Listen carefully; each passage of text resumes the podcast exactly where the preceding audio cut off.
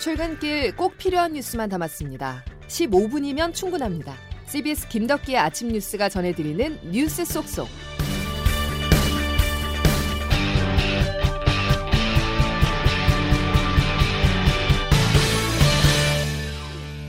여러분 안녕하십니까? 10월 28일 김덕기 아침 뉴스입니다. 용서해 주셨으면 좋겠다라는 아버지의 말을 아들이 대신 전했습니다. 노태우 전 대통령은 생전에 직접적인 사과의 말은 하지 않았지만 유언 형식을 통해서 사죄의 뜻을 밝혔는데요. 정부는 노 씨가 역사적 과오가 있지만 재임 시절 공헌을 고려해서 장례를 국가장으로 치르기로 했습니다. 정부는 이번 장례를 국가장으로 하여 국민들과 함께 고인의 업적을 기리고 예우에 만전을 기하겠습니다. 하지만 국가장이 적절한가 하는 논란은 이어지고 있는데요. 5.18 단체는 즉각 반발했습니다. 이준규 기자입니다. 정부의 국가장 결정은 내려졌지만 업적에 비해 12.12 사태와 5.18 탄압 등 과오 또한 적지 않다는 비난 여론에 논란이 일고 있습니다. 노태우 씨의 아들인 노재현 동아시아 문화센터 이사장은 아버지를 대신해 사과에 나섰습니다. 5.18 희생자에 대한 가슴 아픈 부분이나 여러 가지 일들에 대해서 본인의 책임 또 본인의 과오가 있었다면 너그럽게 용서해 주시고 또 5.18 광주 민주화운동 시민군 대표인 박남선 당시 시민군 상황실장도 빈소를 찾았습니다. 아드님이신 노재현 변호사를 통해서 수차례 광주 학살에 대한 책임을 통감하고 거기에 대해서 사죄를 한다는 얘기를 하셨습니다. 하지만 광주 5.18 단체들은 무고한 시민을 죽인 학살 주범을 국가 차원에서 애도해선 안 된다며 반발했습니다. 광주시도 정부의 국가장 결정에 따르지 않고 국기 조기 개항과 분향소 설치를 하지 않기로 했습니다. 조문에 나선 정치권 인사들의 평가도 엇갈렸습니다. 민주당 이재명 대선 후보는 빛과 그림자가 있지만 빛의 크기가 그늘을 덮지는 못할 것이라고 말했습니다. 반면 국민의힘 이준석 대표는 추징금 납부 노력과 아들의 사과 등이 전두환 씨와는 다르다고 평가했습니다. 장례식장에는 정·재계 인사들의 발걸음이 이어졌습니다. 문재인 대통령은 조화를 보냈고 대신 유영민 비서실장과 이철희 정무수석이 조문했습니다. 노 씨의 사위인 최태원 SK 회장을 비롯해 이재용 삼성전자 부회장과 이인용 삼성전자 회장, 손경식 한국경영자총연합회 회장 등이 빈소를 찾았습니다. CBS 뉴스 이준규입니다. 문 전 대통령은 이탈리아 로마에서 열리는 주요 20개국 이른바 G20 정상회 참석 등을 위해서 오늘 출국합니다. 문 대통령은 이탈리아 외에도 영국과 헝가리를 방문하는 7박 9일간의 순방 일정을 소화할 예정입니다. 특히 순방 도중에는 교황청을 방문한 프란치스코 교황과도 면담을 진행할 계획으로 교황의 방북을 재요청할 가능성이 크다는 관측이 나오고 있습니다. 코로나19 소식으로 이어가겠습니다. 다음 주면 단계적 일상 회복으로 방역 체계가 전환됩니다. 지금보다 보다 다양한 일상생활을 제약 없이 누릴 수 있게 되는데요. 일상 회복은 반갑지만 신규 확진자가 늘어나고 있는 점은 부담입니다. 오늘 발표된 확진자 수는 20일 만에 다시 2,000명대를 기록할 것으로 보이는데요. 재확산이 조짐이 나타나면서 방역 당국은 이번 주말 헬로윈 데이를 우려하고 있습니다. 정석호 기자의 보도입니다. 다음 주부터 위드 코로나에 돌입하는 가운데 신규 확진자가 2,000명 가까이 발생하면서 유행이 반등세를 보이고 있습니다. 정부는 지난주 사적 모임 제한을 완화하고 일상 회복이 임박해 방역 긴장도가 느슨해졌기 때문이라고 분석했습니다. 실제로 최근 이동량이 증가하고 각종 소비 지표도 활발해진 것으로 나타났습니다. 여기에 날씨가 쌀쌀해지면서 실내 활동이 늘어 감염 확산이 활발해진 점도 환자 급증의 원인으로 꼽혔습니다.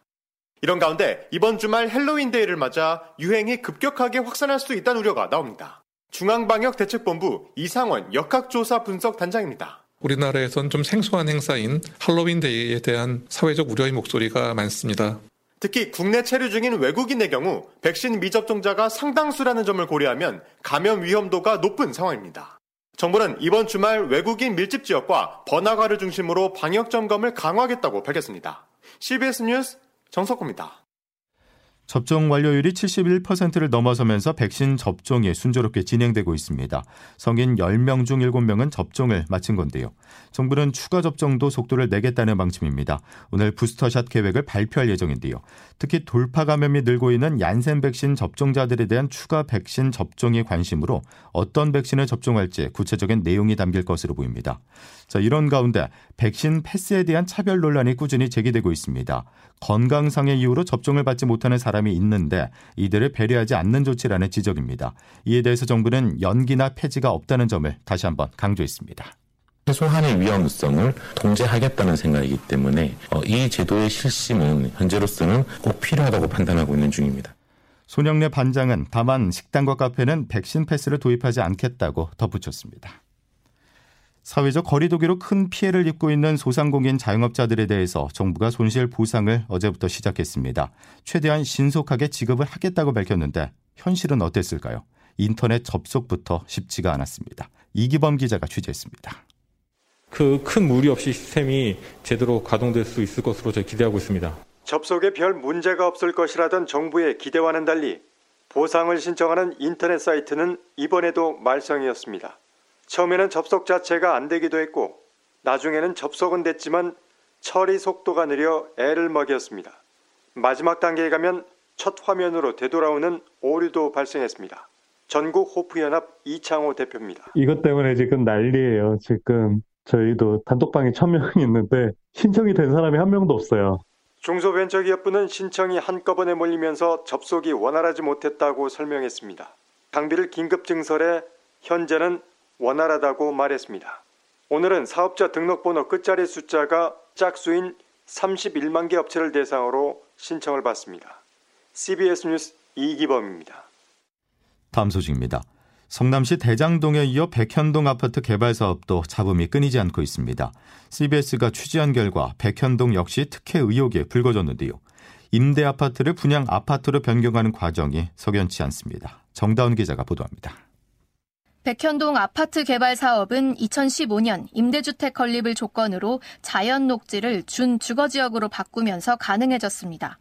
성남시에서 이 같은 용도 변경을 허가한 지 약 1년 뒤 시행사는 임대주택이 아닌 일반 분양 아파트를 짓겠다고 요청했고 시는 순순히 이를 받아들였습니다.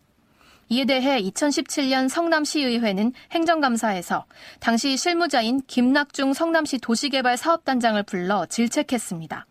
공공이 개입해 어렵게 용도 변경을 허가했으면 무주택자들을 위한 임대 아파트가 들어서야 하는데 민간업자의 이득을 극대화하는 일반 분양이 진행됐다는 겁니다.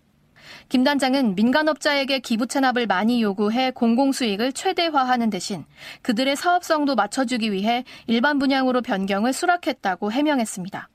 그런데 CBS 취재 결과 성남시는 당초 기부 체납으로 받기로 한 350억 원대 R&D 건물을 포기하고 향후 활용이 어려운 임야 부지를 대신 받는 등 공공수익 극대화와는 거리가 먼 선택을 했습니다. 야당은 성남시가 민간업체의 이익을 위해 조력한 것 아니냐고 의심하는 상황. 실제 1200여 세대가 들어선 백현동 아파트는 분양이 완판됐고 시행사 아시아 디벨로퍼의 최대 주주인 정모 씨 부부는 약 32억 원을 투자해 현재까지 700억 원대 배당을 받으며 무려 2000%가 넘는 투자 수익을 올렸습니다. CBS 뉴스 정다운입니다. 더불어민주당은 다음 달 2일 선대위를 출범시키고 대선 체제로 전환할 예정입니다. 이재명 대선 후보도 당내 결속, 원팀을 위한 행보를 이어가고 있는데요. 마지막 과제는 이낙연 캠프에 소속돼 있던 친문 핵심 의원들의 합류라는 분석입니다. 보도에 박희원 기자입니다. 민주당 이재명 후보와 추미애 전 법무부 장관은 어제 점심 회동에서 선대위 합류를 결정하는 등 훈훈한 분위기를 연출했습니다. 작은 고개를 같이 넘었는데 이제 더 큰 고개를 큰 힘들이고 정말 더 협력적으로 잘 넘어야죠. 하여튼 뭐 최선을 다해서 네. 돕겠습니다. 제 일이기도 하고요. 민주당 지도부는 2일 선대위 출범을 계획하고 있습니다. 하지만 용광로 선대위의 관건이라고 할 수 있는 이낙연 캠프 측 핵심 의원들의 합류 소식은 아직 들리지 않고 있습니다. 친문 핵심인 홍영표 의원이 총괄선대본부장을 일단 거절한 것으로 알려졌습니다. 총괄선대본부장은 실무를 총괄하는 자리로 경선 기간부터 호흡을 맞춰온 조정식 의원과 함께 선거 경험이 풍부한 우상호 의원도 거론되고 있습니다. 당 지도부는 선대위 인선에 대해 출범식 전날까지 작업을 계속하고 그 뒤에도 보완하게 될 거라며 여운을 남겼습니다. 당 지도부는 특히 서른 의원 등 강성파 의원들의 합류 가능성도 여전히 접지 않고 있습니다. CBS 뉴스 박희원입니다. 총량 규제가 단지 나쁜 것만 아니다. 마구 식당 열어가지고 망하는 것도 자유다. 근데 그건 자유가 아니거든요. 이재명 민주당 대선 후보는 어제 관악구 신원시장을 방문한 첫 민생행보 자리에서 이렇게 말을 하면서 음식점 숫자를 제한하는 허가 총량제를 언급했습니다. 음식점이 필요 이상으로 많이 생겨 경쟁이 치열해지고 폐업이 속출하는 상황을 막아보자는 취지인데요. 하지만 국가가 창업의 자유를 제한한다는 비판이 제기됐습니다. 이준석 국민의힘 대표는 SNS 통해서 아무 말 대잔치라고 비판하기도 했습니다. 세입자들이 조급해지고 있습니다. 앞으로 정부의 대출 총량 규제에 전세 대출이 포함될 가능성이 나왔기 때문인데요. 이 내용은 김명지 기자가 취재했습니다. 서울 영등포구의 전셋집에 살고 있는 30살 김모 씨는 내년 초 전세 계약 만료를 앞두고 가슴을 졸이고 있습니다.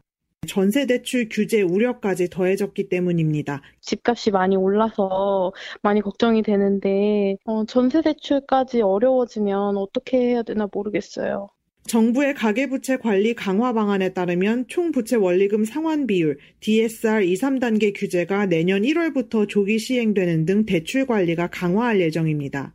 다만 실수요자 보호를 위해 올해 4분기에 취급된 전세 대출은 총량 관리 한도에서 제외됐습니다. 그럼에도 가계부채가 잡히지 않을 경우 금융당국은 전세 대출을 DSR에 포함시킬 수 있다고 여지를 뒀습니다. 임대차법 시행 2년 등이 맞물리면서 내년에 다수의 신규 전세계약 수요가 나올 수 있는 주택 전세 시장에서는 부담이 커지고 있습니다.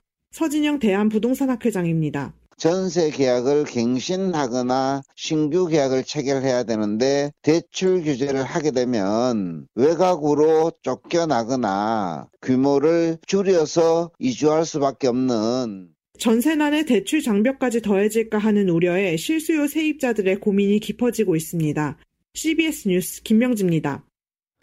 자, 이제 기상청 연결해서 오늘 날씨 알아보겠습니다. 김수진 기상 리포터 전해주시죠.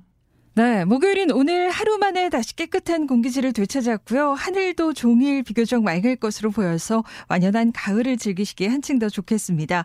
다만 전형적인 가을 날씨답게 오늘도 아침에 안개와 큰 일교차를 주의하셔야겠는데요. 특히 오늘 아침 어제보다 기온이 더 떨어지고 한낮 기온은 어제보다 좀 더 오를 것으로 보여서 일교차가 15도 이상 더욱더 크게 벌어지겠습니다.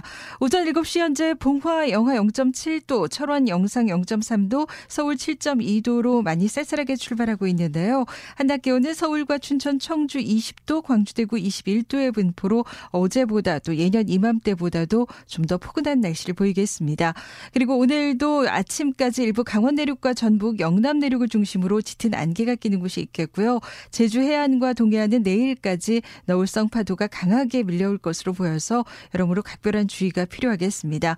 그리고 내일도 비교적 맑고 일교차 큰 날씨가 이어지겠습니다만 이번 주말에는 오후부터 저녁 사이에 경기 서해안과 충남 서해안 제주 산지를 중심으로 비가 조금 내리는 곳 있겠습니다. 지금까지 날씨였습니다. 가을만큼 활동하기 좋은 계절은 없죠. 오늘 미세먼지 하나 없는 쾌청한 가을 날씨 이어지겠습니다. 선물이라면 선물일 것 같군요. 자, 목요일 김덕희 아침 뉴스 여기까지입니다. 고맙습니다.